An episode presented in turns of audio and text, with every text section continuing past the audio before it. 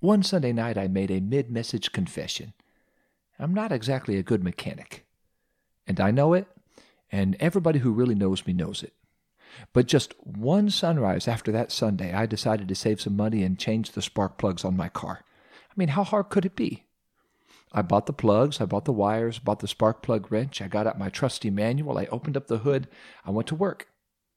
I pulled all four old plugs out and put all four new plugs in. I installed the wires, I brushed my hands off, breathed a sigh of relief, shut the hood, got in the car, turned the key, drove down the street, and my car shook like a leaf in a hurricane.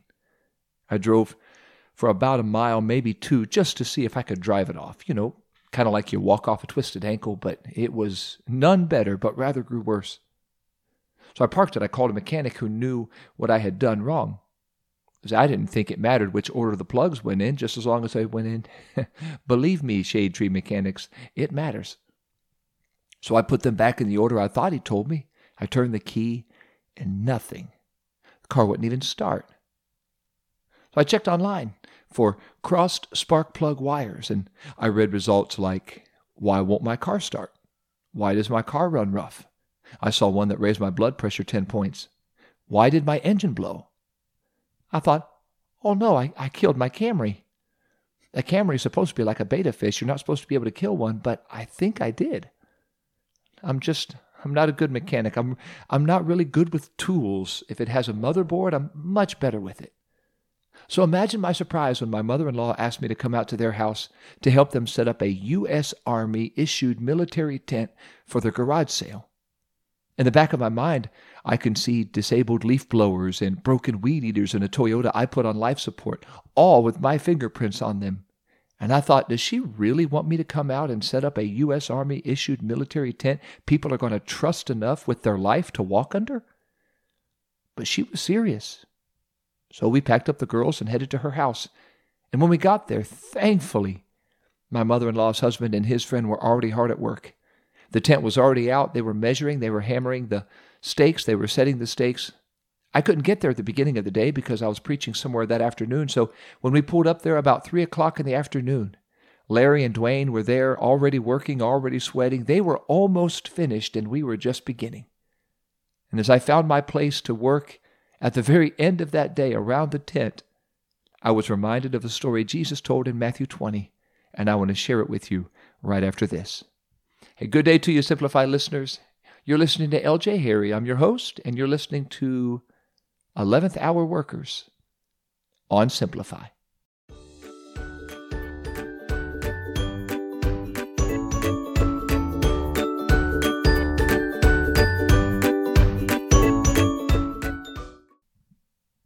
A businessman owned a vineyard and he was looking for workers to come and help him out. Each morning, men gathered in the public square, ready to work, and bosses came looking for hard workers to do day labor for them. If the owner picked them, they would have food for their families that night. They literally lived day to day. Around six o'clock that morning, the boss came to the square to hire workers for work. And some of you didn't even know there is a six o'clock in the morning. But the boss was greeted by a group of workers eager to get to work and eager to get paid. But how much? For this first shift, this 6 a.m. shift, they agreed on a penny. Not a shiny President Lincoln penny, but a denarius, which was still a pretty generous day's pay. Three hours later, the boss went back to the square looking for new hires, and lo and behold, more workers waiting. So he told them, Hey, why don't you go to work in my vineyard, and I will give you whatever's fair which is different from what he told the first shift, that they would just have to trust him. The first shift knew exactly how much they were making. No mention of a penny or denarius for this shift. Just go to work. I'll take care of you. Trust me. And they did. Three hours later, it was noon. Six hours later, three o'clock. All the same scene. Each time he went back to the square, each time he found more workers waiting, each time he hired them to work until sundown and trust him to take care of them. But this year was a bumper crop. Even with four shift of workers working, he needed more help. But it was already five o'clock, just one more hour until it's time to ring the bell and head home. But the boss went back to the square one more time, this time at 5 p.m. And surprise, surprise, even more workers waiting. He asked a pretty pressing question Um, why aren't you guys working? And they answered, well, Nobody hired us. I mean, we'd work if somebody hired us, but nobody's hiring. The boss told them, Well, you go to work in my vineyard and I'll give you whatever's fair. So they went and they worked for an hour. At six o'clock, the boss called his supervisor over and told him, Get all the workers together, you pay them, but start at the last ones, start at the 5 p.m. shift, and finish with the first ones, the 6 a.m. shift. Supervisor rang the bell and gathered all the workers in line. It was payday at the end of the day. The long line started with the workers who came in just one hour earlier. They had barely gotten their hands dirty by the time the bell rang. So they held out their clean hands as the supervisor dropped a shiny denarius in their hands, a day's wage for an hour's work. That's generous anywhere. And that kind of generosity is called grace. It's getting what we really want, but really don't deserve. As those one hour workers ran home with their meal money, the workers who came earlier got excited. And if they made a denarius for only an hour's work, how much will the boss give me?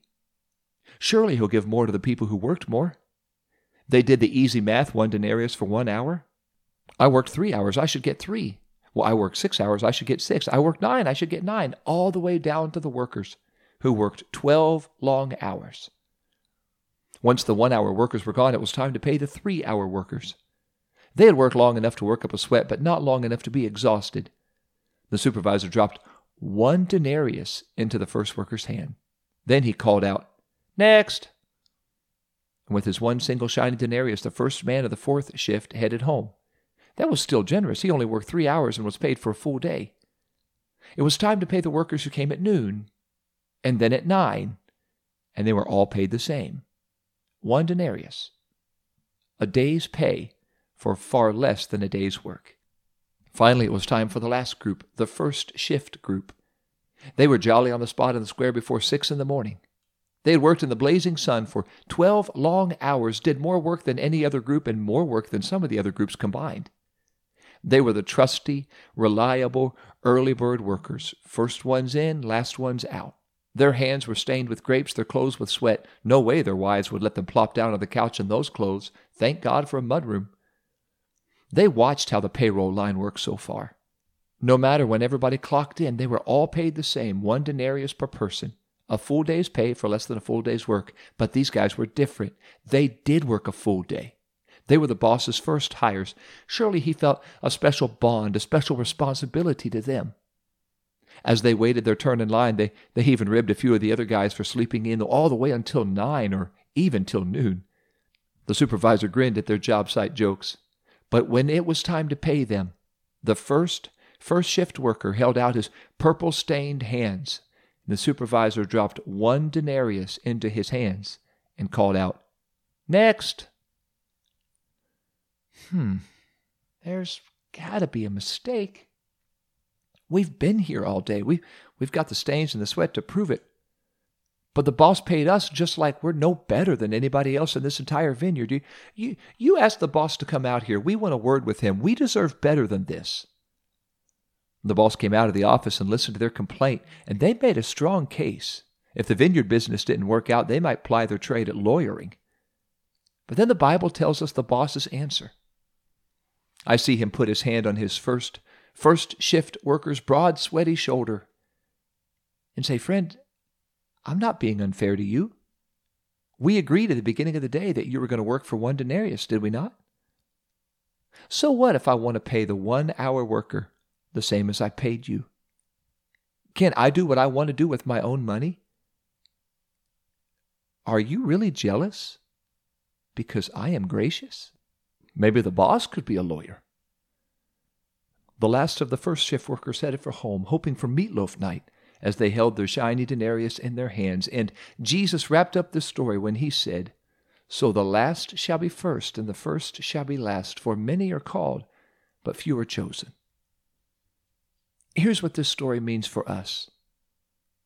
Those Christians who were born again into the early church they were promised and they were given a heavenly inheritance that Peter describes as incorruptible, undefiled, that fadeth not away, reserved in heaven for us. Too wonderful for words. That's what heaven will be.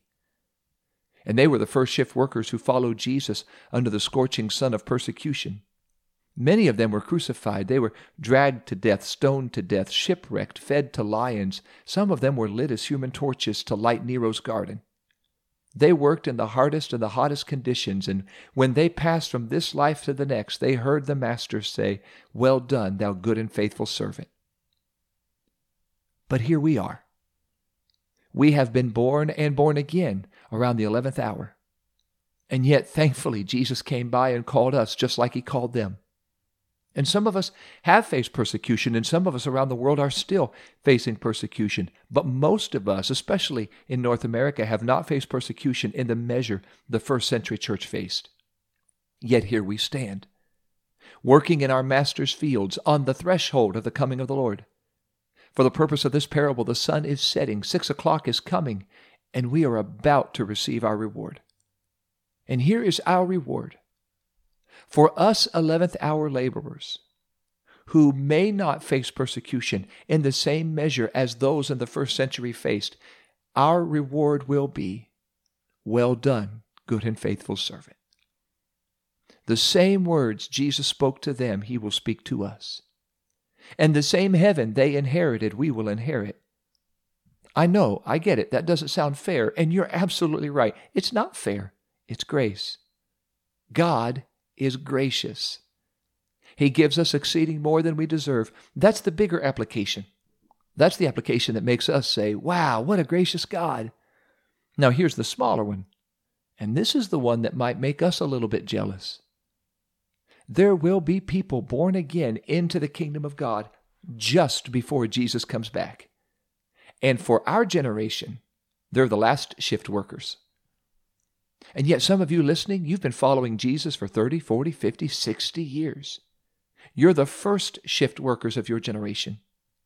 You worshiped God when the town did throw rotten tomatoes at you and pulled down your tent in the middle of your tent meeting. And I say thank you.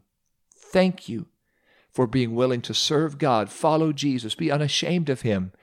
You were there when the sun came up and the apostolic light began to shine in your city. Your fingerprints, your handiwork, they're all over the church and the building where the church you worship with worships. And you are receiving in your reward in this life, abundant life, and will receive your reward in the life to come. One day you will hear him who created you, who called you, who saved you say, Well done, thou good and faithful servant. But let's be honest, one simple scroll in our news feed tells us there's so much work to be done, which means the master is not finished hiring yet which means he's going to go back to the square and he's going to go back to the altar to find more and more to work in his fields. And when those 11th hour laborers come in your doors, they will experience the same amazing grace of God you have. And their soul will be soaked in the same glory of God as yours is, and they will inherit the same heaven as you are. Don't be jealous because God is gracious. The 11th hour laborers, they're going to come in with addictions and baggage and tattoos and piercings everywhere and stories that will make you blush. And maybe by the grace of God, you have lived your life as clean cut as you can. Don't be jealous because God is gracious. That's the extravagant grace Jesus parades in this parable. Grace God will give to those who come to faith in Him just before He comes back for them because God is not interested in everybody being equal. He's interested in everybody being saved. There are two prayers I want to pray. The first one is for those who are the first shift workers. You've been living for God for much of your life, perhaps possibly even most of your life. I want to pray that God would help you to be gracious, help you to be grateful, help you to be glad when God reaches out in the altars and in the public square and brings in those 11th hour laborers. I want to pray that God would help you to be grateful and gracious to them. And to you, 11th hour laborers, I want to pray that God will speak to you and let you know that He loves you just like He loves those who came a long, long, long time ago. And He has the same heaven for you as He has for them. Thank God He is gracious. God help us not to be jealous. Lord, thank you today. You are so gracious, abundantly, abundantly gracious. Thank you, Lord, for the goodness you've shown to me and to my family, to our church family all these years. I thank you, Lord. I do I pray for all of those who have been living for you for some time. Please don't let us be jealous. As you reach out for more and more people, God, help us to be thankful, to be grateful, not territorial, not jealous, but thankful and grateful you are reaching 11th hour laborers. And I pray, God, you would use them mightily. Use them just like you have used us. Minister through them and to them, just as you have ministered through us and to us. And even more so as we approach the coming of the Lord. I pray for those 11th hour laborers, God, that you would help them to know your grace and to feel your grace and to know that you love them just like you love us. Help them, Lord, never to feel any less and help us never to feel any more. Help us simply, Jesus, to do all we can to work side by side, shoulder to shoulder and do the work you have called us to do until you come back. I want to hear you say, Well done, and I want to hear you say to others, Well done. I pray this today, and I thank you in the name of the Lord Jesus Christ. Amen. Hey, thanks so much, Simplify listeners. Be sure to click subscribe, click share. You'll never miss an episode. Your friends never have to miss an episode. And be sure to share this with somebody. Maybe you know a first shift laborer worker who's been living for God for a long time share this episode with them. Or maybe you know an 11th hour last shift worker. Share this with them and let them know they're no less and we are no better than anybody else. Visit PentecostalPublishing.com. Great resources, including two books that I have written one called Simplify that launched the podcast, and the other one called 10 Words, a practical look at the 10 commandments. You can get both of those at pentecostalpublishing.com. They're also available on Amazon for Kindle, and you can listen to 10 Words on Audible if you prefer to listen rather than read. For those of you who are watching the counter, we just crossed over 95,000 downloads, so we're closer to 100,000 than we are to 90. So that's exciting. I'm so excited to get close to that 100,000 download. Thank you for being a part of Simplify and everything God is doing through it. Next week, I want to share with you a devotion God has really been dealing with me about lately. It's very somber, but I want to share with you a devotion called The Fear of the Lord. I believe God is calling us back, especially here in North America, to a very real fear of the Lord, where we're not afraid and run from Him, but we're in awe of Him and we run from sin because we want to be close to Him. I'm going to share that with you next week. Lord willing, I'm looking forward to that. And I always look forward to walking closer with our Jesus as we walk through Simplify.